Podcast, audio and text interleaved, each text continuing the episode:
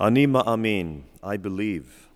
It's a simple form of Maimonides' 13 Jewish principles of faith. The song is known as the Hymn of the Camps and is attributed to Reb Azriel David, who composed the tune in a cattle car on his way to Treblinka. This melody was taken up by others who sang the song as they were being herded into the gas chambers of the Nazi concentration camps. Ani ma'amin, I believe. Ani ma'amin, ani ma'amin, ani ma'amin, be'emuna shlema, be'viat HaMashiach, be'viat HaMashiach, ani ma'amin, v'af al pi sheyitmamea, im kol ze ani ma'amin, ani ma'amin, ani ma'amin, ani ma'amin, be'emuna shlema, beviat HaMashiach, beviat HaMashiach, ani ma'amin, v'af al pi sheyitmamea, im kol ze ani ma'amin, ani ma'amin, ani ma'amin, ani ma'amin.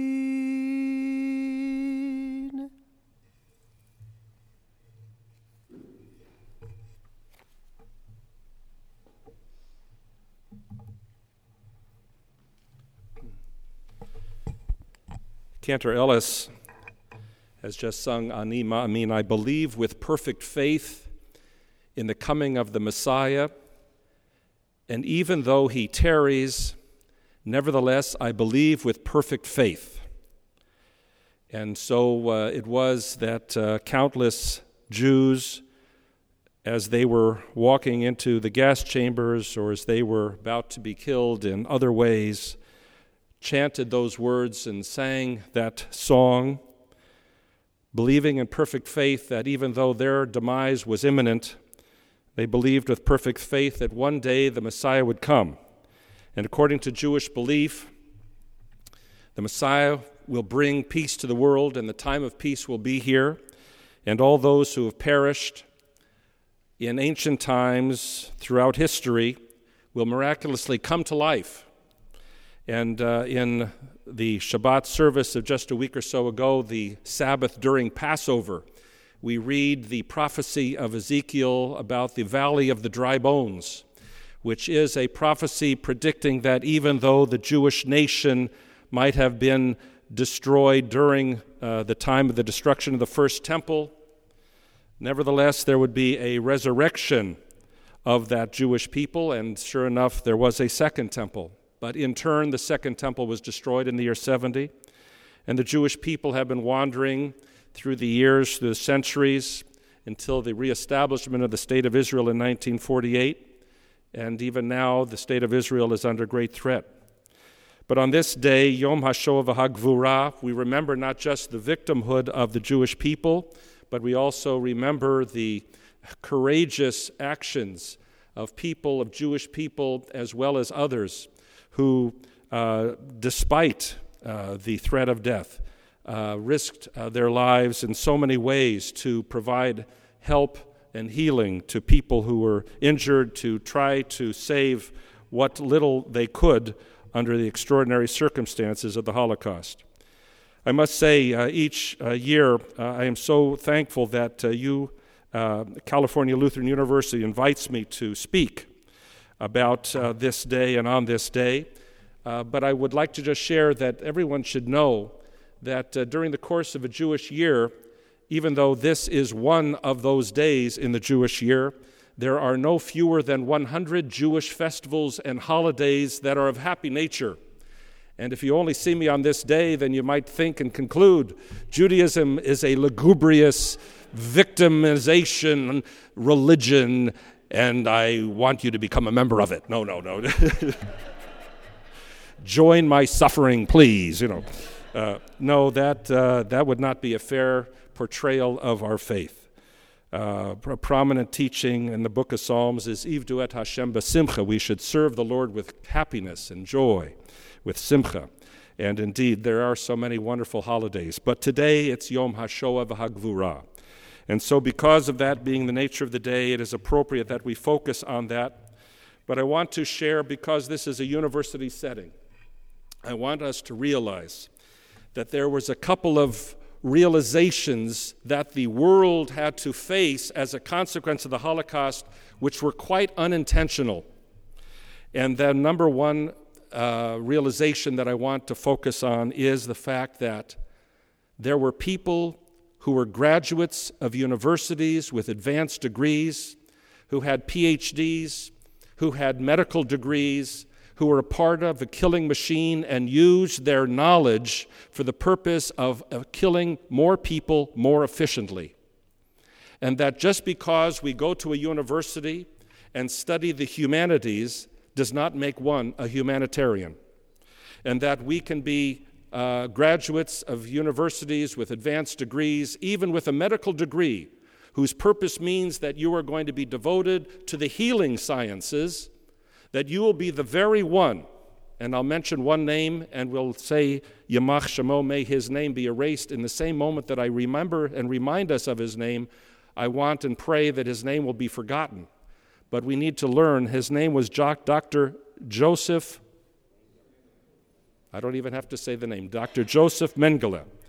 And he stood at the entrance to Auschwitz, and the lines of Jews coming off the cattle cars would come before him, and he would say to a person without explanation, you go to the right, you go to the left. And we have here the Monshines. You are both Holocaust survivors. Thank God you are alive. Are there any other Holocaust survivors present? When you were in different camps, did you ever confront or did you meet or see Dr. Mengele? Did that? You're Mauthausen, so you were in a different camp. There were many, many camps. But one of our members, Giselle Hartenbaum, wrote a book about her life entitled Giselle Saved the Children, her mother's last words to her, and she told about how she met Dr. Mengele and was told to go this way, and her mother was told to go that way, and so she never saw her mother again. Her mother's last words to her as her daughter Giselle went to the right, Giselle saved the children, meaning her four younger sisters. In any event, so as a consequence of the Holocaust, we learn that just getting a liberal arts education or a general studies major as an undergraduate of a university, and even going on to get a PhD in whatever subject or even a medical degree, does not necessarily mean that as a consequence of that education that you will use it for wonderful purposes to help and enhance this world. But the blessing of it is, and I congratulate Cal Lutheran, that you pause for a moment and that you have a day such as today or a service such as this one to honor the memory of the Holocaust. There are all too many universities where if a speaker will get up, a Jewish speaker, speak on behalf of the state of Israel, that he will be roundly condemned.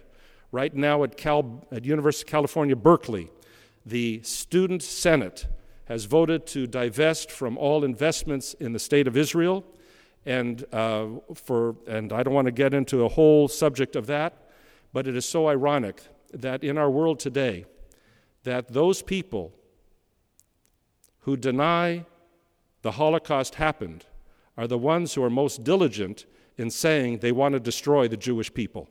It is an irony that whether it be the leaders of Iran or other peoples of the world who claim the Holocaust never happened, they are the ones who are devoted to getting weapons of mass destruction for the very purpose of destroying the people that they said were never victims of the Holocaust.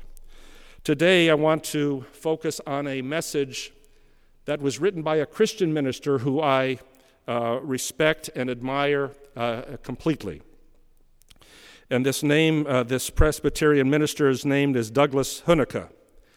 And he wrote about a person, an extraordinary German Christian, whose memory I bless and whose life I had the honor of meeting about 7 years before he perished, before he died here in America. He was the only German who testified in the Nuremberg trials about the atrocities that happened to the Jews. He was a German Christian who saved hundreds of Jews. He was fearless. I had the pleasure of being his host at several events in 1979, 1980, where I brought him in the San Fernando Valley to different synagogues to speak to the Los Angeles Hebrew High School, to speak to high school Jewish students about his experience as a righteous Gentile. His heroism is just remarkable, where he would have, where Nazis had confronted him and found out that he was harboring Jews in his factory, in his construction factory, and how he had the courage to stand up to them as they entered and had suspicion that he was saving Jews, etc. And he stood up with nothing more than courage and an ability to act. And to act, what I mean by act, to portray himself as if he was a person who should be feared, when in point of fact he was just a regular German citizen. And when the Nazis confronted him in their storm boots and at their weapons, he said to them, "Do you know who I am?" And he looked them in the eyes. "Do you know who I am? Do you know the power I have over you, each of you SS men? Do you realize how I can put you into prison for you confronting me like this?" It was all contrived and all acting. But through his intimidation and through his confidence, through his ability to look them in the eyes and to say this, he intimidated these SS men and they let him alone, and he was able to save hundreds of Jews. And he's one of the righteous Gentiles who is honored at Yad Vashem, the Holocaust Memorial in Jerusalem at the Museum for the Holocaust. In any event, Presbyterian minister Douglas Hunnica describes the behavior of this man, this single soul, whose tale of courage and bravery should be told to every child in every country. Songs should be written about this rare character of this unsung righteous Gentile. His valorous life should be captured on film. Hermann Fritz Grebe was born in 1900 and died in 1986. A manager and engineer in charge of German building firm in Ukraine, witnessed mass Nazi executions of Jews.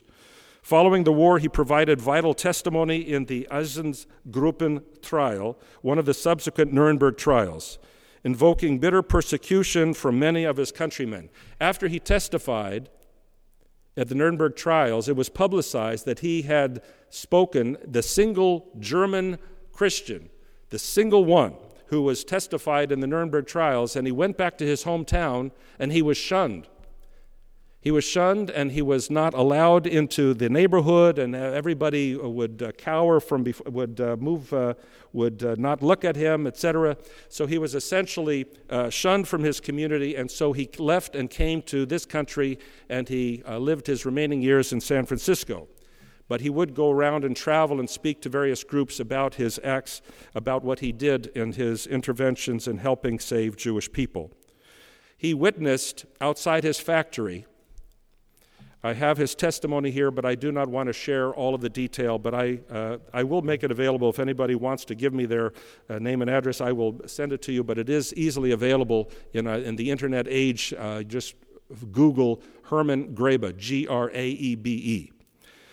And his testimony told about how he witnessed the killing of 5,000 Jews in one day by a firing squad, and how the Jews, elderly men, women, and children, were forced to take their clothes off, not just to take their clothes off, but to put certain clothes here, other clothes there, the shoes there, to take off their jewelry, to put that over here, and that then they were all shot. They were holding each other.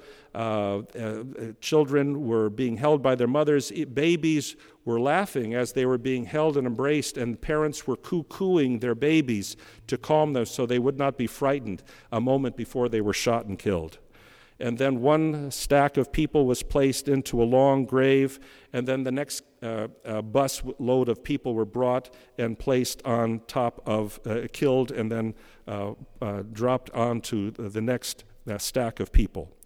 And so Hermann Grebe, in horror, as a consequence of witnessing this unspeakable horror, early on in the war, this is before the more efficient methods of the concentration camps and the gas chambers and the cattle cars bringing them to Auschwitz, et cetera, Mauthausen and other places. And so this was the beginning of the war, and it was at that time that Hermann Grebe developed this extraordinary strategy for giving false identities, saving Jews, having them live in his factory, and being able to have them work as construction workers, giving them false identity papers, claiming that they were Aryan race, even though in fact they were Jews, et cetera, et cetera. So in 1931, just to give you a little bit more history of this man's life, in 1931, Grebe joined the Nazi Party. However, he broke with it in 1934 after boldly criticizing a Nazi campaign against Jewish businesses. Following this, he was apprehended by the Gestapo and jailed for several months. He was subsequently released without trial.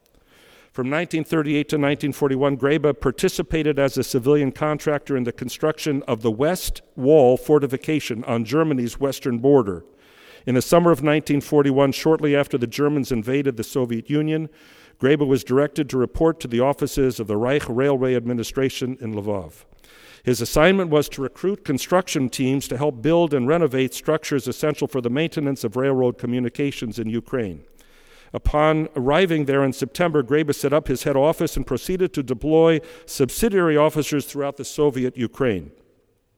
The Jewish workforce employed by his company comprised some 5,000 men and women.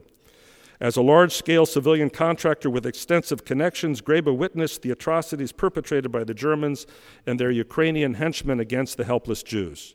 On October 5, 1942, he was present, as I just shared, at a mass killing site and saw how approximately 5,000 Jewish men, women, and children were lined up in front of already dug pits, ordered to remove their clothing, and were cold-bloodedly executed by SS firing squads. Grebe would be haunted by what he saw until his death, and after the war, his graphic accounts were incorporated into the evidence of the Nuremberg trials, which is readily available now on the internet.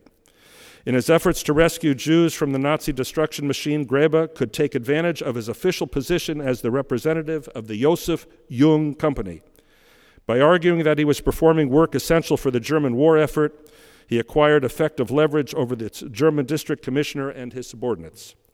Grebe deliberately attracted and accepted more assignments and contracts than his company could ever possibly handle, so as to employ more Jews. And what did he do with those extra Jews? He hid them in the basement of his factories, and he was able to lie about what they were doing, but enable them to remain living and surviving the whole Second World War. He would then go to great lengths to protect them and their families. For example, in July of 1942, Grebe learned that an imminent liquidation action was going to be directed against the Jews of Rovno, where he had 112 Jews working for him. Having obtained a writ of protection from the deputy district commissioner, he rushed with it to Rovno, where, gun in hand, he managed to secure the release of 150 Jews. It was a close call.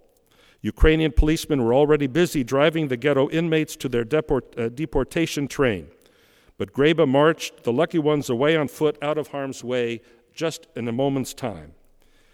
When some months later the Germans incarcerated the Jews of Zabaldonov in a ghetto and started deporting them, Grebe provided 25 workers with falsified Aryan identification papers. He subsequently transported them in stages with his own car to the far-flung company office in Poltava, hundreds of miles to the east. The Poltava branch was pure fiction. He claimed that he was taking his workers to this branch office of his company. Grebe had set it up and maintained it at his own expense for the sole purpose of providing shelter for his Jewish workers. With the advance of the Red Army later in the war, the group was able to escape the Russian side. Had the car been stopped at one of the numerous German roadblocks on the way, both rescuer and rescued would have been doomed, but fortunately he was able to travel in safely. In the course of time, Grebe's uneconomic policies and unconventional practices began to arouse the suspicion of his company's chiefs. They wanted him recalled and put on trial for embezzlement.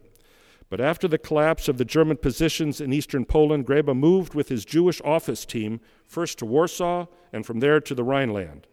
And in September 1944, before the end of the war, he defected with about 20 of his charges to the American lines, where he was still able to render valuable strategic advice concerning the Western Wall, the West Wall of the German border. From February 1945 until the autumn of 1946, Greba worked closely with the war crime